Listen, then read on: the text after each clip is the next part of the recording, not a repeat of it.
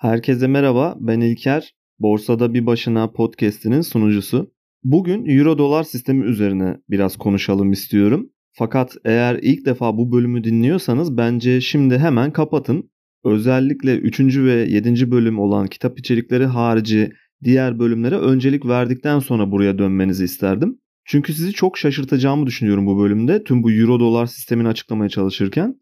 Paranın ne olduğunu da belki daha iyi anlayabiliriz bu bölümün üstüne daha farklı düşünmeye başladıktan sonra. Aslında paranın tam olarak bir tanımını hiçbirimiz yapamıyoruz. Ne olması gerektiğiyle ilgili ikinci bölümde paranın kısa tarihini anlatırken konuşmuştuk daha önce. En önemli özellikleri olarak kolay taşınabilir olmalı, birimlere bölünebilmeli, fiziksel olarak da dayanıklı olmalı ve tabi bir de çok kolay üretilmemeli, üretilememeli demiştik. Ve tüm bunların üstüne bana göre en temel bağlandığı nokta enerjiye dayanıyor. Ya da belki öyle olmasını umuyorum diyebiliriz. Enerjimizi saklayabileceğimiz bir araç olarak görüyorum. Aslında enerji de aynı paranın kendisi gibi yüzyıllardır çözülemeyen en önemli problemlerimizden biri.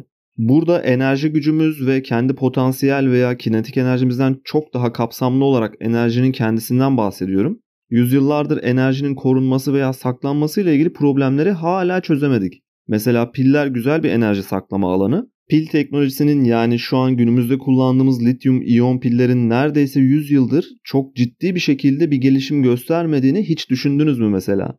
Ürettiğimiz enerjiyi de saklayamıyoruz. Hidroelektrik santrallerden veya doğal gazla veya doğal kaynaklardan elde ettiğimiz enerjinin büyük bir bölümünün heba olduğunu düşünün. Konuyu biraz dağıtmak istiyorum tekrar toplamadan önce. Şimdi kullandığımız iki çeşit enerji var aslında.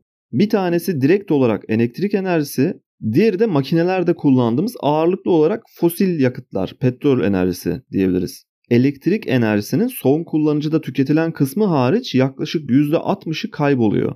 Verimlilik yok çünkü. Hazırda kullanıma sunulması için sürekli verimsiz bir şekilde her ihtiyaç anında düğmeye bastığımızda enerjinin akması gerekiyor çünkü. Kömür, doğalgaz, yenilenebilir enerji, nükleer enerji tüm bunlar elektrik enerjisine son kullanıcı için çevrilip dağıtılırken yaklaşık %60'ından fazlası yok oluyor. Makine ve araçlarda ağırlıklı olarak kullanılan petrolde bu rakam %75-%80'lere çıkıyor. Yani tükettiğimiz kaynakların yarısından fazlasını yok ediyoruz aslında daha bize ulaşmadan. Bu yüzyıllardır çözemediğimiz çok büyük bir verimlilik problemi Özellikle son 50 yıldır bu probleme daha ciddi bakmaya başladık ama bir çözüm üretmek de kolay değil. Şimdi aynı şekilde bunu para özelinde de düşünürsek çünkü para da bana göre enerjinin saklandığı başka bir alan. Aynı şekilde bir verimlilik problemi olduğunu görmek hiç de zor değil. Ve bugün işte bu sistemin en verimsiz çalışan ana parçasından euro dolar sisteminden biraz bahsetmek istiyorum. Öncelikle euro dolar sistemi küresel finans piyasalarının çok kritik ama çoğu zaman da yanlış anlaşılan en önemli itici gücü. Önemi asla küçümsenmemeli ama hemen hemen kimse de bu konuya dikkat çekmiyor günümüzde. Bu operasyon aslında çoğunluk için yani bizim gibi sıradan insanlar için çoğunlukla görünmez ama yine de bizi birçok anlamda kontrol ediyor. Mesela ülkemizde işlerini büyütmek için dolar üzerinden kredi alan bir şirket düşünün veya Çinli, Tayvanlı bir yatırımcının dolar harcayarak yeni bir otel yaptığını düşünün veya bir gökdeleni finanse ettiğini düşünün Katar'da. Avrupa'da elinde dolar tutmak isteyen bir emeklilik fonu olabilir mesela. Ya da üstünde Made in China yazan Güney Amerika'da bulunan bir perakende mağazayı düşünün. Çeşitli oyuncaklar veya aletler ithal ettiği Çin'den bu ürünleri dolar üzerinden getirmek durumunda. İşte tüm bunların hepsi bu çok yönlü ve çok karmaşık euro dolar piyasasının küçük birer örneği. Yani kısaca euro dolar Amerika dışında bulunan dolar çeşidine deniyor. Kontrolü ve denetimi Amerika'nın elinde değil. Ülke dışı anlamında kullanılıyor yani bu euro terimi. Şu anda tedavülde olan euro para biriminden çok daha öncesinde 1950-1960'larda ortaya çıkan bir terim bu. Buradaki euronun Avrupa ile bir ilgisi yok yani. Eurobond da mesela yine aynı sistematikle isimlendirilen bir finansal araç. Eurobond da aynı şekilde ihraç edilen ülkenin kendi para birimi dışında genellikle ülke dışına borçlanmada kullandığı tahvillerin kısa ismi olarak kullanılıyor yani.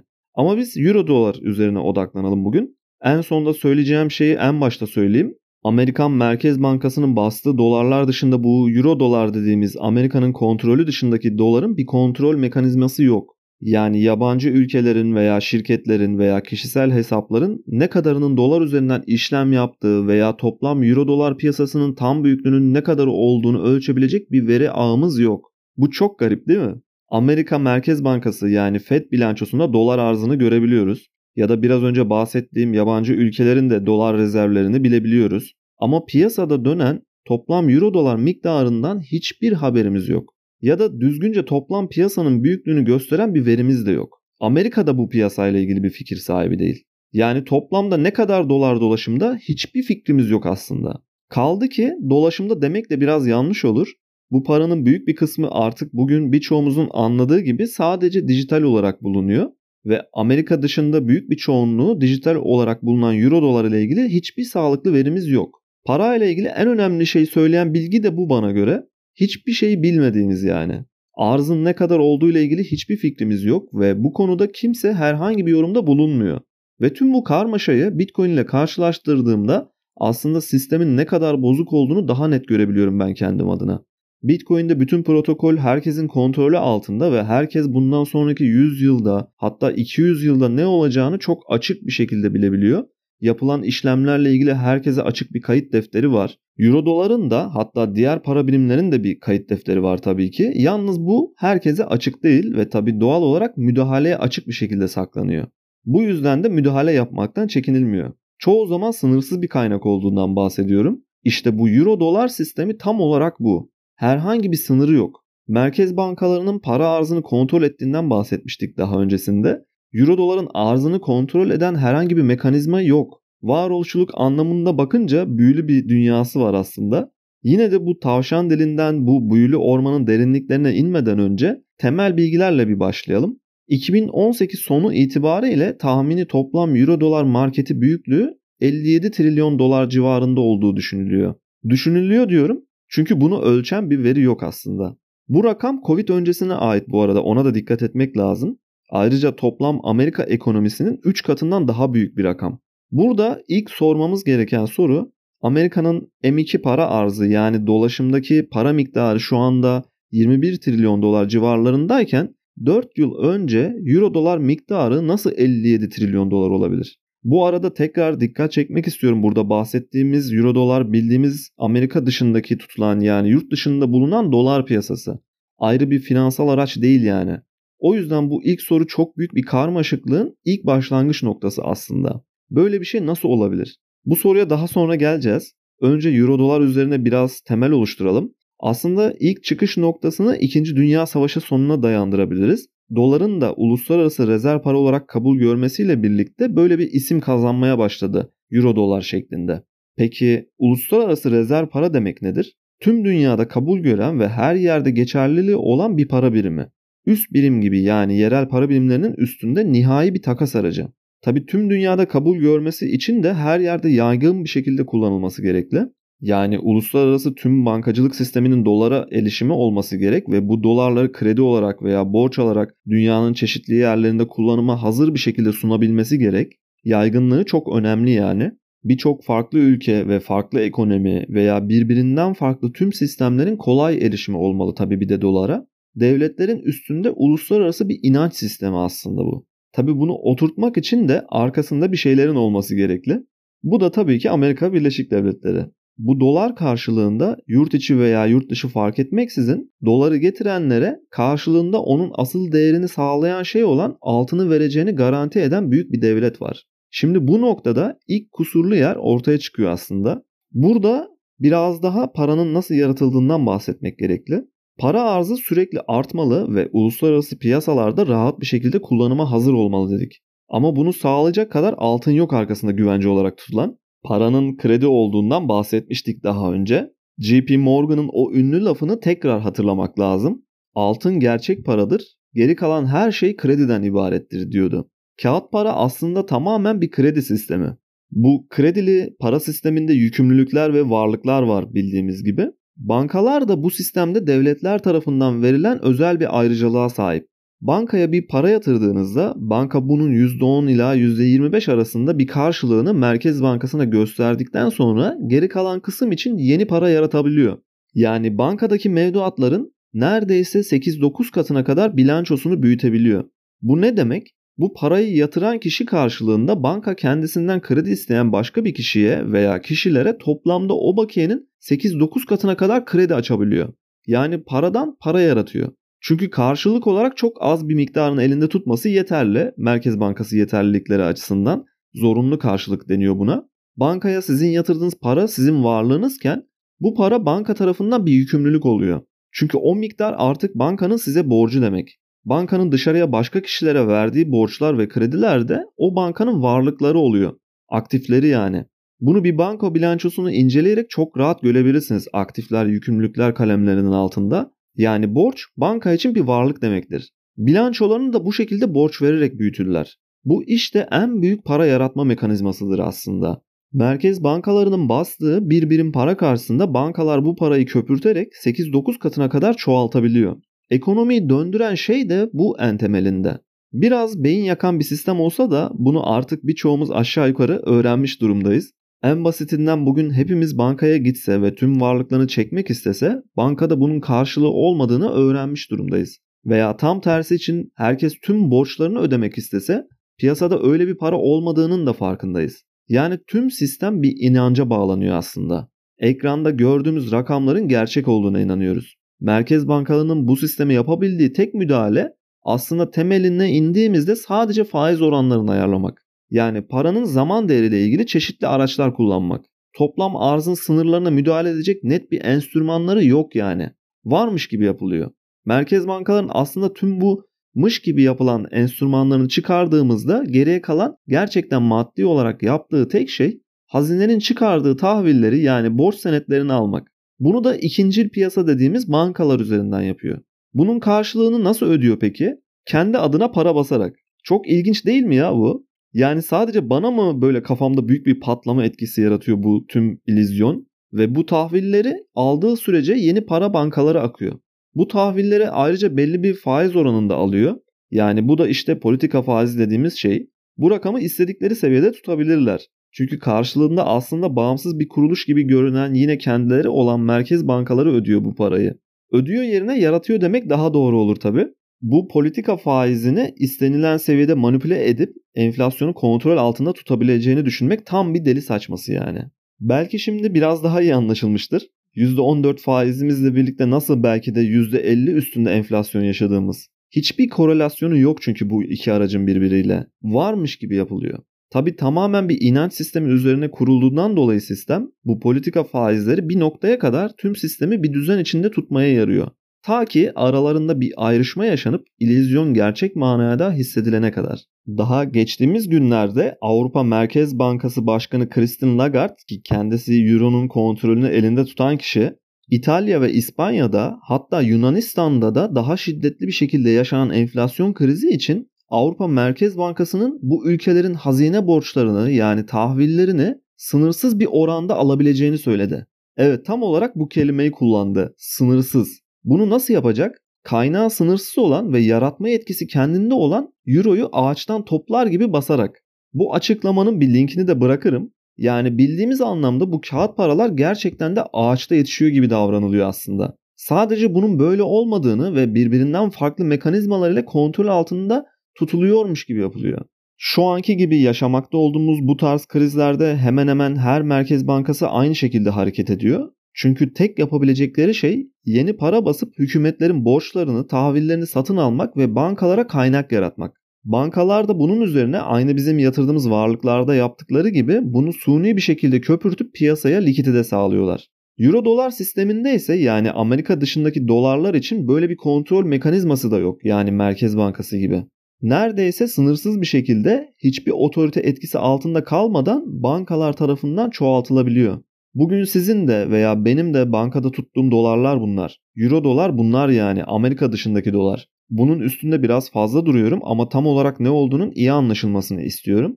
Bu durum aslında 1971 yılında Nixon yönetiminde Amerika'nın altın standardından tamamen çıkışını çok iyi açıklıyor.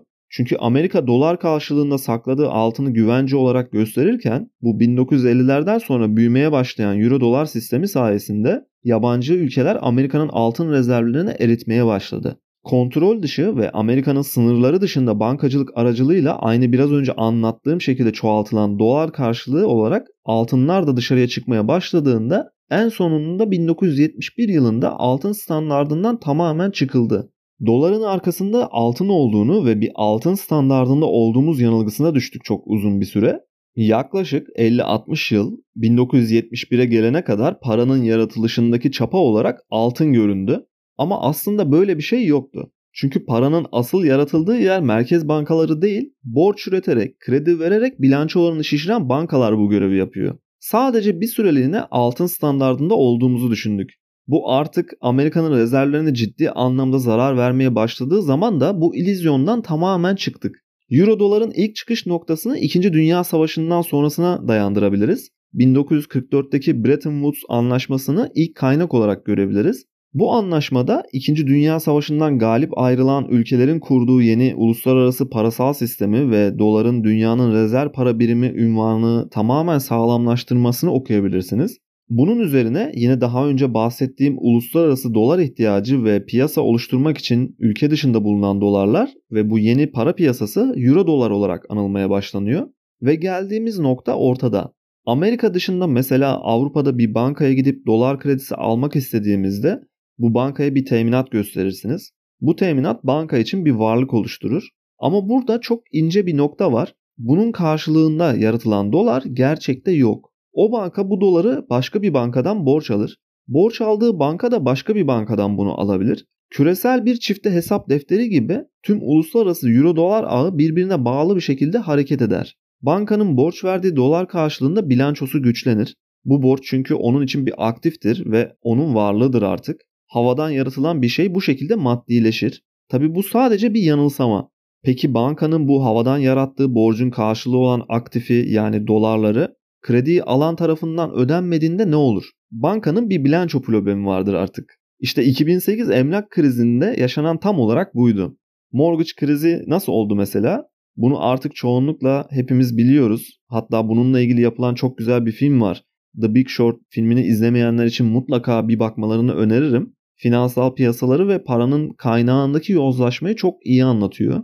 Bankalara bu kadar taraflı bir şekilde yetki ve otorite verdiğinizde doğal olarak onlar da düşünür. Bu süper bir şey diye. Mükemmel bir araç var elimizde diye. Bu aslında temelinde hem para basabilen hem de aynı zamanda arabuluculuk yapabilen finans kurumlarını yani bankaları her şeyi yapabileceğine inandırdı. Çünkü uzun süre hiçbir şey ters gitmeyince artık hiçbir şeyin ters gidemeyeceğini düşünmeye başlarsın. Daha da ekstrem şeyler denemeye başlarsın. Sonra bunları daha fazla yapmaya başlarsın. Sonra sadece daha fazla risk almaya başlarsın. Çünkü bir şeylerin ters gitme ihtimali bile yoktur. İşte tam da bir finansal balonu yaratan en önemli emareler bunlar aslında. Lale balonu üzerine yaptığım bölümde bunun detaylarına çok daha derin girmiştik. O bölüme de bir göz atabilirseniz bir finansal balon nasıl yaratılır anlamak için. İnsanın doğası gereği böyle döngüler sürekli devam ediyor. Aynı bu şekilde tüm bankalar havadan para yaratmaya ve onunla en aptalca şeyleri yapmaya başladılar. Mortgage borçlarından bir fon sepeti yapıp bunları satmak gibi mesela. Bu borçlar üzerinden yeni paralar yaratıldı. Çünkü bu sistem işe yarıyordu ve her zaman aynı şekilde işe yarayacağı düşünüldü. Ta ki tüm piyasa ve bankalar bunları birbirine ve hatta diğer fonlara hatta emeklilik fonlarına paket halinde satmaya devam edip büyük bir balon yaratana kadar. Sonrasını hepimiz biliyoruz. Bana göre euro dolar sistemi işte tam olarak böyle bir şey. Tabi bu bankalar şeytani bir şekilde Amerika sınırları dışında bu doları yaratıyor demek doğru değil. Sistemin işlemesi için buna ihtiyaç var. Küresel piyasalarda önemli bir rolü üstleniyor aslında bu bankalar Ta ki tüm sistem tamamen çöküp devletler ve merkez bankaları tarafından kurtarılana kadar aynı şekilde devam edecekler. Sistem bu şekilde çalışıyor çünkü. Bitcoin işte tüm bu sistemin tamamen sağlam ayaklardan uzak bir şekilde kurulmasına getirilen büyük bir eleştiri. Tamamen zıttı bir şekilde sağlam temellere oturtulmuş bir protokol. Daha ilk Genesis bloğunda Satoshi Nakamoto işte bu yüzden New York Times'ın manşetini koydu. Chancellor on brink of second bailouts for banks yani şansölye bankalar için ikinci kurtarma paketinin eşiğinde. Bu başlıkta benim tepemin tasını attıran en önemli detay ikinci kurtarma paketi. İkinci kez ilk kurtarma paketi yani bankalara sağlanan para kaynağı yeterli olmadığından ikinci kez tekrar destek olunacak. Ve 2008'den sonra ne oldu biliyor musunuz? Bu mortgage borçlarını bu sefer farklı bir isimle ve yeni bir imajla bir süre sonra tekrar devam ettirmeye başladılar. Sanki hiçbir şey olmamış gibi. Tüm bunlar çok göz önünde ve hemen herkes tarafından yani en azından bu konularla ilgilenenler tarafından hayretle izleniyor. Fakat hemen hepimizin atladığı hepsinden daha tehlikeli ve daha derinden gelen dalga bana göre bu euro dolar piyasası. Çünkü kimsenin kontrolünde değil ve büyük bir oyun alanı açıyor bankalara. Bankalar zorunlu karşılık dediğimiz varlıklarının bir kısmını gerçekten tutmak üzere regüle ediliyormuş gibi görünüyor. Fakat tutmak zorunda olmadıkları ve piyasaya kredi olarak yarattıkları yeni parayla birlikte suni bir genişleme, büyüme yaratıyorlar. Buna fractional reserve sistemi deniyor. Yani tüm bankalar kısmi rezervle yönetiliyor. Tam bu noktada Avrupa Parlamentosu'nun bir oturumundan bir konuşma dinletmek istiyorum. Dinleyeceğimiz kişi İngiliz üye Godfrey Bloom. Kendisi aynı zamanda bir ekonomist. Bakın ne diyor tüm bu bankacılık sistemiyle ilgili. It is my opinion that you do not really understand the concept of banking. All the banks are broke. Uh, Bank Santander, Deutsche Bank, Royal Bank of Scotland, they're all broke. And why are they broke? It isn't an act of God. It isn't some sort of tsunami. They're broke because we have a system called fractional reserve banking, which means that banks can lend money that they don't actually have. It's a criminal scandal and it's been going on for too long. To add to that problem, you have moral hazard, a very significant moral hazard from the political sphere. And most of the problem starts in politics and central banks, which are part of the same political system we have counterfeiting sometimes called quantitative easing but counterfeiting by any other name the artificial printing of money which if any ordinary person did they'd go to prison for a very long time and yet governments and central banks do it all the time.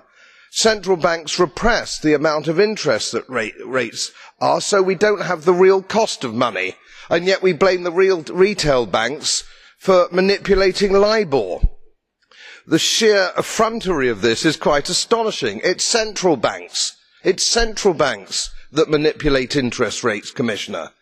And plus, underneath all this, we talk loosely, in a rather cavalier fashion, do we not, about deposit guarantees. So when banks go broke through their own incompetence and chicanery, the taxpayer picks up the tab. It's theft from the taxpayer and until we start sending bankers and i include central bankers and politicians to prison for this outrage it will continue. Godfrey Bloom tüm bankaların aslında batık olduğunu söylüyor.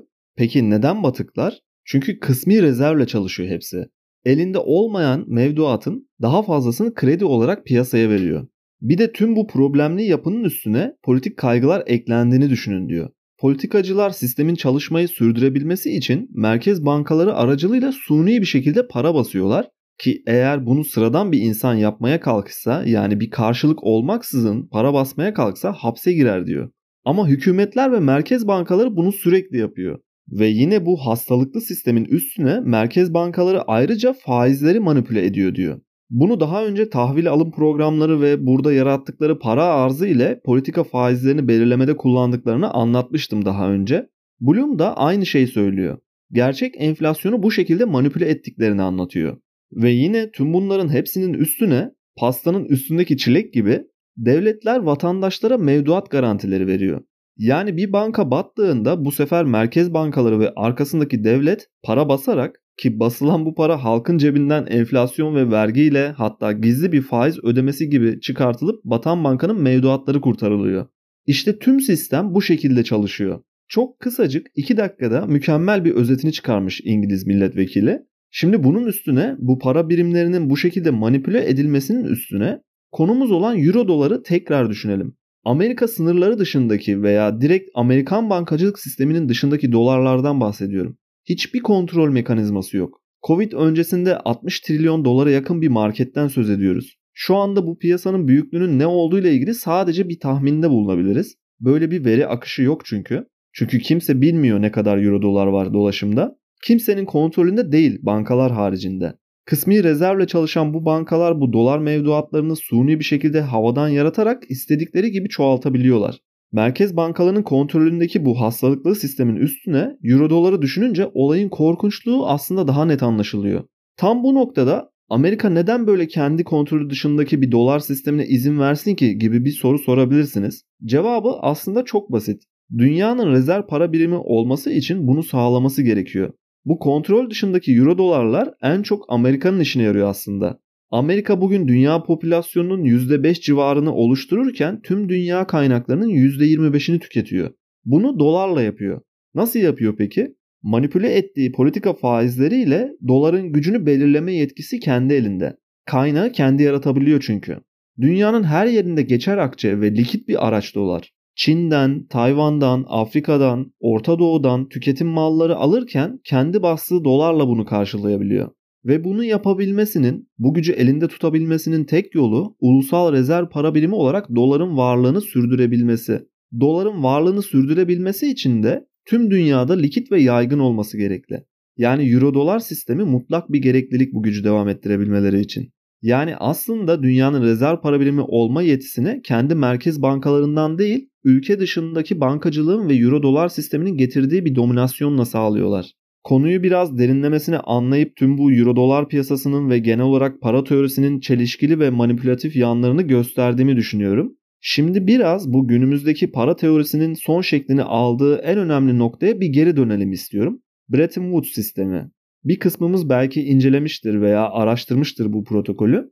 İkinci Dünya Savaşı'nın sonlanmak üzere olduğu bir dönemde artık galip ayrılacağı kesinleşen müttefikler Amerika'da Bretton Woods bölgesinde yeni dünya düzenini oluşturmak için toplandılar. Savaşın mağluplarını hepimiz biliyoruz. Almanya, İtalya, Japonya. Galip taraftaki müttefikler de tabii ki İngiltere, Amerika hatta Sovyetler de bu gruba dahil. Tabii sonrasında Soğuk Savaş'la birlikte karşı bir kutup oluşturdular. Neyse tarih değil konumuz. Bretton Woods sisteminin amacı aslında bir daha böyle bir savaşın olmasını engellemek üzereydi. Yani 3. bir dünya savaşının herkesi mahvedebileceğini zaten hepimiz düşünebiliriz. Tabi bunu engellemenin en önemli yolu da daha adil bir dünya düzeninden, küresel bir işbirliğinden geçiyor. Daha önce makroekonomik teoriler bölümünde bu sisteme biraz girmiştik. IMF ve Dünya Bankası'nın bu toplantı sonucu doğduğundan bahsetmiştik. IMF bundan sonra finansal anlamda sıkıntı yaşayan ülkelere destekte bulunacak. Dünya Bankası da varlıklarıyla birlikte bu ülkelerde yatırım yapılmasını teşvik edecek. Bu şekilde bir sınıfsal problem olan işsizliğin önü kesilmeye çalışılacak. Toplumlar eğitime ve çalışmaya yönlendirilecek. Bir daha büyük bir kaos ortamı oluşmasına engel olunması amaçlanıyor yani. Tüm bunları sağlayabilmek için para çok önemli bir konu. Bunun için de tüm dünyanın kabul edeceği küresel bir para birimi gerekli. Bu da tabii ki dolar. Tabi aslında kontrolü sadece bir devlet elinde olduğundan doların da altına çapalı bir şekilde arkasında güvence olarak altın rezervi tutulacak. Diğer tüm para birimleri de dolara çapalı olacak. Böylece tüm sistem birbirine bağlı bir şekilde büyük bir finansal kriz ve sosyal kriz yaşanmadan kontrol altında tutulabilecek. Keynesyen ekonominin doğuş noktası da işte burası. Tabi bu sistemin çok büyük defoları var aslında. Bu konuya ileride geleceğiz. Özellikle Belçikalı iktisatçı Robert Triffin'in bu çelişkileri tartıştığı günümüzde Triffin paradoksu diye bilinen bir argümanı var. Çok geçmeden de haklı olduğu ortaya çıktı. O noktaya geçmeden önce altın standardında doların ulusal rezerv para birimi olduğu dönemi biraz daha açalım. Bretton Woods sisteminde Amerika tüm dünyaya dolar ihraç etmek zorunda. Çünkü rezerv biriminin daha önce de bahsettiğimiz gibi dünyanın her yerinde geçer akçe olması gerek likiditesi yüksek seviyelerde olmalı. İşte bu noktada euro dolar diye adlandırdığımız Amerika dışındaki dolarlar giriş yapıyor sisteme. Tabi dolar yine de altın standardında işlem görüyor. 35 dolar karşılığında bir ons altın gibi sabit bir değerleme sistemi var.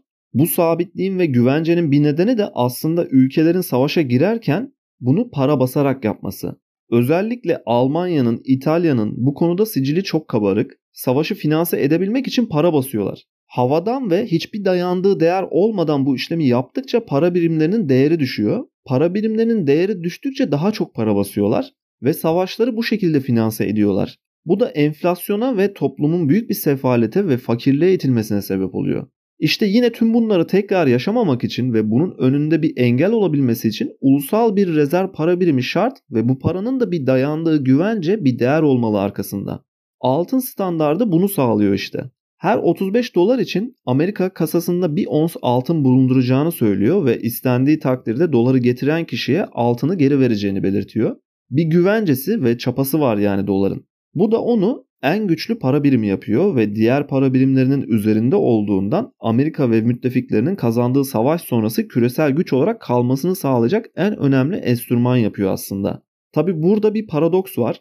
Buna ilk dikkat çeken iktisatçılardan biri Robert Triffin. Buradaki paradoks dolar rezerv para birimi olduğundan Amerika dışında da çok büyük bir likidite sağlanması lazım ve büyük bir talep var. Yani Amerika'nın dışarıya dolar ihraç etmesi lazım ve sürekli cari açık vermesi lazım. Küresel piyasalar geliştikçe ve büyüdükçe de bu cari açığını büyütmesi lazım. Bu cari açığı hatta belli bir seviyede tutabilmek için yani dış dünyayı beslediği dolar yüzünden oluşan bu ödemeler dengesizliğini kapatması için doları tekrar geri çağırması lazım ve para basması lazım sürekli.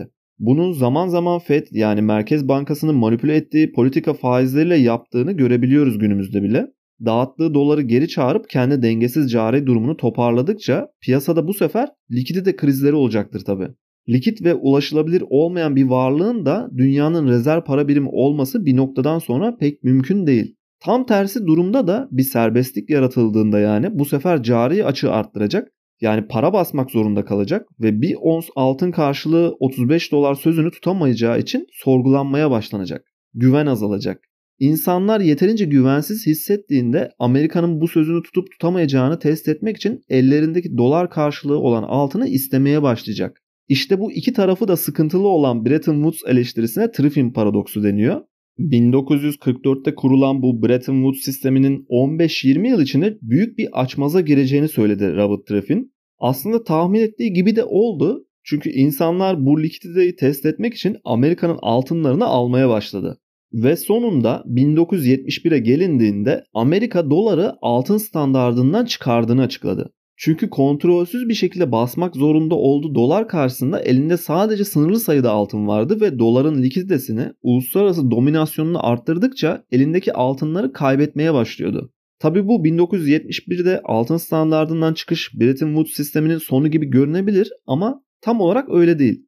Aslında sadece doların bağlı olduğu çapa atılmış oldu ve sistem tamamen bir illüzyon eserine dönüşerek devam ediyor günümüzde bile. İşte euro dolar sisteminin ve para teorisinin temellerini tüm bu karmaşık yapı ve düşünceler oluşturuyor. Tüm bu karmaşık sistemin ve kendi içinde paradoks yaratan para teorisinin itiraflarını eski FED başkanları Alan Greenspan, Ben Bernanke ve hatta yeni başkan Jerome Powell'dan aslında sürekli duyuyoruz. Daha geçtiğimiz günlerde Powell enflasyon konusunda tüm bildiklerinin yanlış olduğunu ve bilgilerinin ne kadar az olduğunu fark ettiklerini söyledi. 2000'li yıllarda internet balonundan önce FED başkanlığı yapan Alan Greenspan o ünlü irrasyonel taşkınlık, irrasyonel coşku başlığı atılan konuşmasını yaptı. Söylediği şey aslında parayı ölçecek veya paranın değerinin ne olduğunu belirleyecek bir araç yok elimizde. Bu yüzden de finansal piyasaların rasyonel davranıp davranmadığını anlamamızın bir yolu yok dedi. Tam olarak bunu söyledi. Yani paranın ne olduğu ile ilgili bir fikri yok. Bu kişi FED başkanı bile olsa yani bu açıklanan enflasyon hedefleri falan hepsi birer illüzyon. Kontrollerinde olmayan bir şeyi kontrol ediyor gibi, miş gibi yapıyorlar. Sadece suni bir şekilde oluşturdukları politika faizleriyle ekonomik sonuçların bir korelasyon içinde hareket etmesini umuyorlar. Yine 2008 konut krizinde FED başkanlığı yapan Ben Bernanke 2014'te görevden ayrıldıktan çok kısa bir süre sonra şöyle dedi. FED'de görev yaptığım sürelerde para politikasının %98'inin konuşma ve sadece %2'sinin eylem olduğunu gözlemledim. Yani kısaca diyor ki bütün sistem bir inanç sistemi aslında. Tüm bunlar benim değil FED başkanlarının sözleri. Aslında tüm bu euro bölgesinin doğuşu, doların rezerv para olması, tüm bunların hepsi evrensel bir birim yaratma fikrinin sonucu. Fakat bu evrensel birimin en problemli noktası olarak bunun bir devlete, hükümete veya bir politika yapıcısına bağlı olması geliyor. Sınırsız bir kaynaktan yaratılan tüm bu sistemi tam bu noktada işte bir eleştiri olarak ve karşıt görüş olarak Bitcoin devreye giriyor 2008'de.